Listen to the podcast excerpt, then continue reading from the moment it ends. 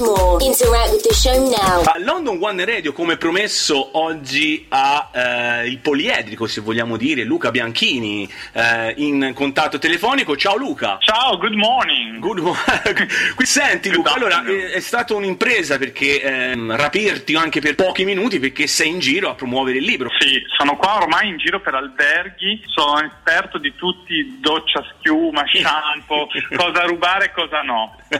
Mi raccomando, eh, non rubare eh, cose che insomma poi dopo... No, che- ma quelli si possono rubare, i campioncini, lo dico a tutti, si possono rubare Ah, perché ok. sono un omaggio, Ah, quindi ok. li potete prendere senza sentirvi in colpa. Ecco, un, un- un mio amico una volta mi disse così, a Ginevra presi anche le bottigliene dentro il, il frigorifero. Eh, Vabbè, lasciamo perdere. no, no. Vabbè, quelle... Solo se hai un, eh, un full credit room, Ah. allora lì puoi, hai diritto anche a quello, a svaligiare il frigo. Ok, Eh, Luca, ultimo libro, dimmi che credi al destino. Tu ci credi al destino? Beh, io un po' ci credo, non solo perché ho scritto questo libro, ma perché la vita mi ha regalato un sacco di momenti, direi romantici, in cui credere al destino mi ha aiutato eh, a, a vedere un po' di più la poesia della vita. Oh. E parallelamente il destino mi ha aiutato nei momenti no a pensare che forse non tutti i mali vengono per nuocere. Ecco, ok, questa è una, è una buona filosofia. È dedicato all'Italian Bookshop. C'è questo personaggio, guarda caso, Ornella. Ornella Tarantula è questa libraia fantastica che chi vive a Londra spero conosca, se no andate a conoscerla. E, e un giorno mi ha chiamato, io la conosco da tanti anni, mi ha detto butteranno giù il palazzo della libreria. Oh. E la libreria però mi ha salvato, io devo salvarla. E in quel momento io ho pensato che fosse l'occasione giusta per me per raccontare la vera storia di Ornella, che è una storia piena di cadute, con Sì. qualche ferita.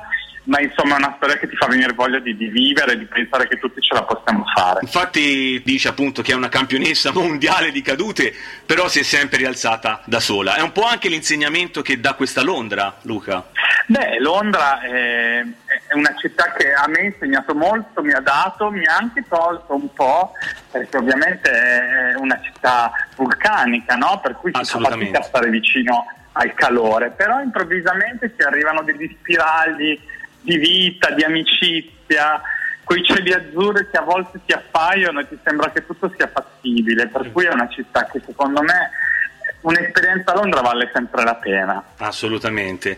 Eh, senti, mh, secondo te, una domanda forse banale, si diventa scrittori o ci si nasce? No, Cioè, secondo me si nasce e, e poi ovviamente se si ha qualcuno vicino di capace che ti aiuta a sviluppare il tuo talento si può diventare scrittori migliori, ma è un po' come i cantanti, no? Ok. Cioè, la voce di Giorgia Certo. o di Laura Pausini, Certo. sì, la puoi educare, ma o ce l'hai. Beh, però tu hai fatto- stai facendo, hai fatto sicuramente eh, radio, Rai Radio 2 con un incontro, non so se ti ha cambiato, però insomma con Fiorello. Com'è andata questa storia?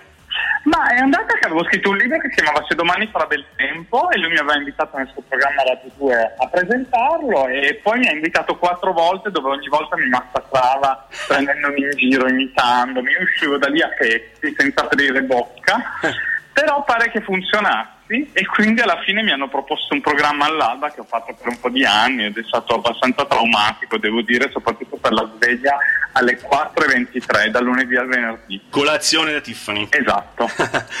Eh, Che ora non c'è più, la chiamo Buonanima. La, la chiami buonanima. Buonanima. Eh, non si dice, non lo so se porta bene o male, stai già lavorando al prossimo libro perché tu sei una fonte, sei un vulcano veramente di...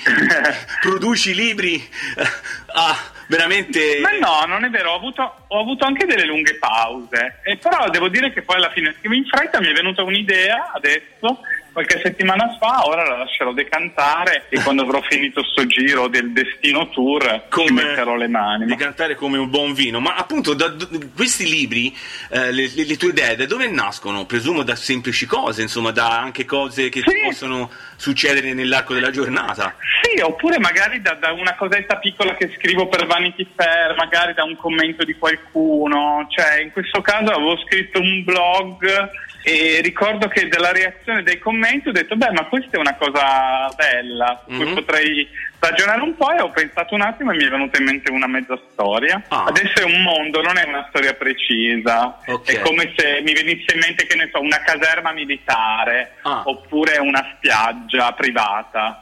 okay. oppure un albergo, capito? Un mondo, io li chiamo i mondi e poi lì dentro trovo che cosa succede. Ottimo.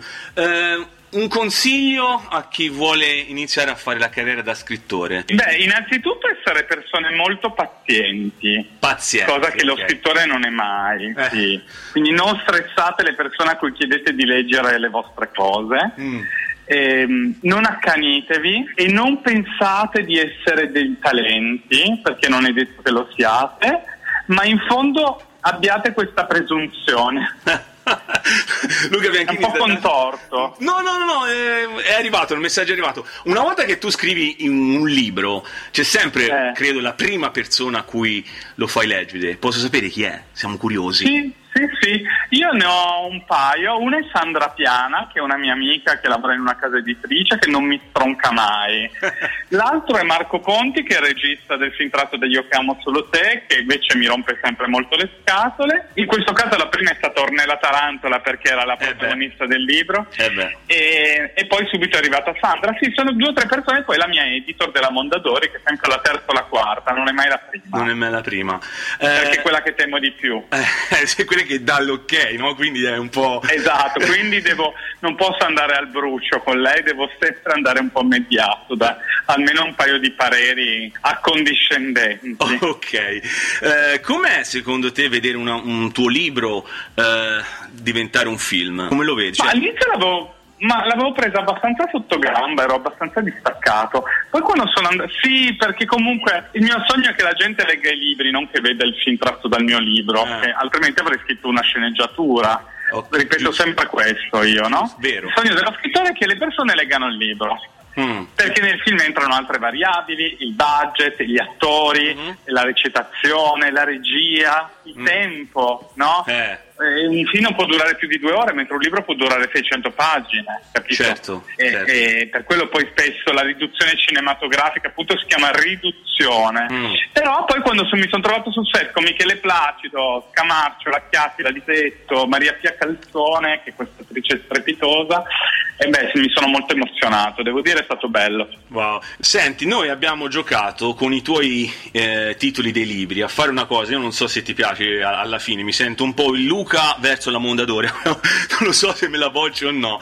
Posso fate, è una cosa molto carina, eh, unendo tutti i tuoi titoli, eh, abbiamo fatto una cosa corta. Posso leggertela? Certo. È un instant love, sai? Ti seguo ogni notte, Eros, lo giuro. E se domani puoi, andiamo dove vuoi. Io che amo solo te vorrei dirti tante cose, ma siamo solo amici.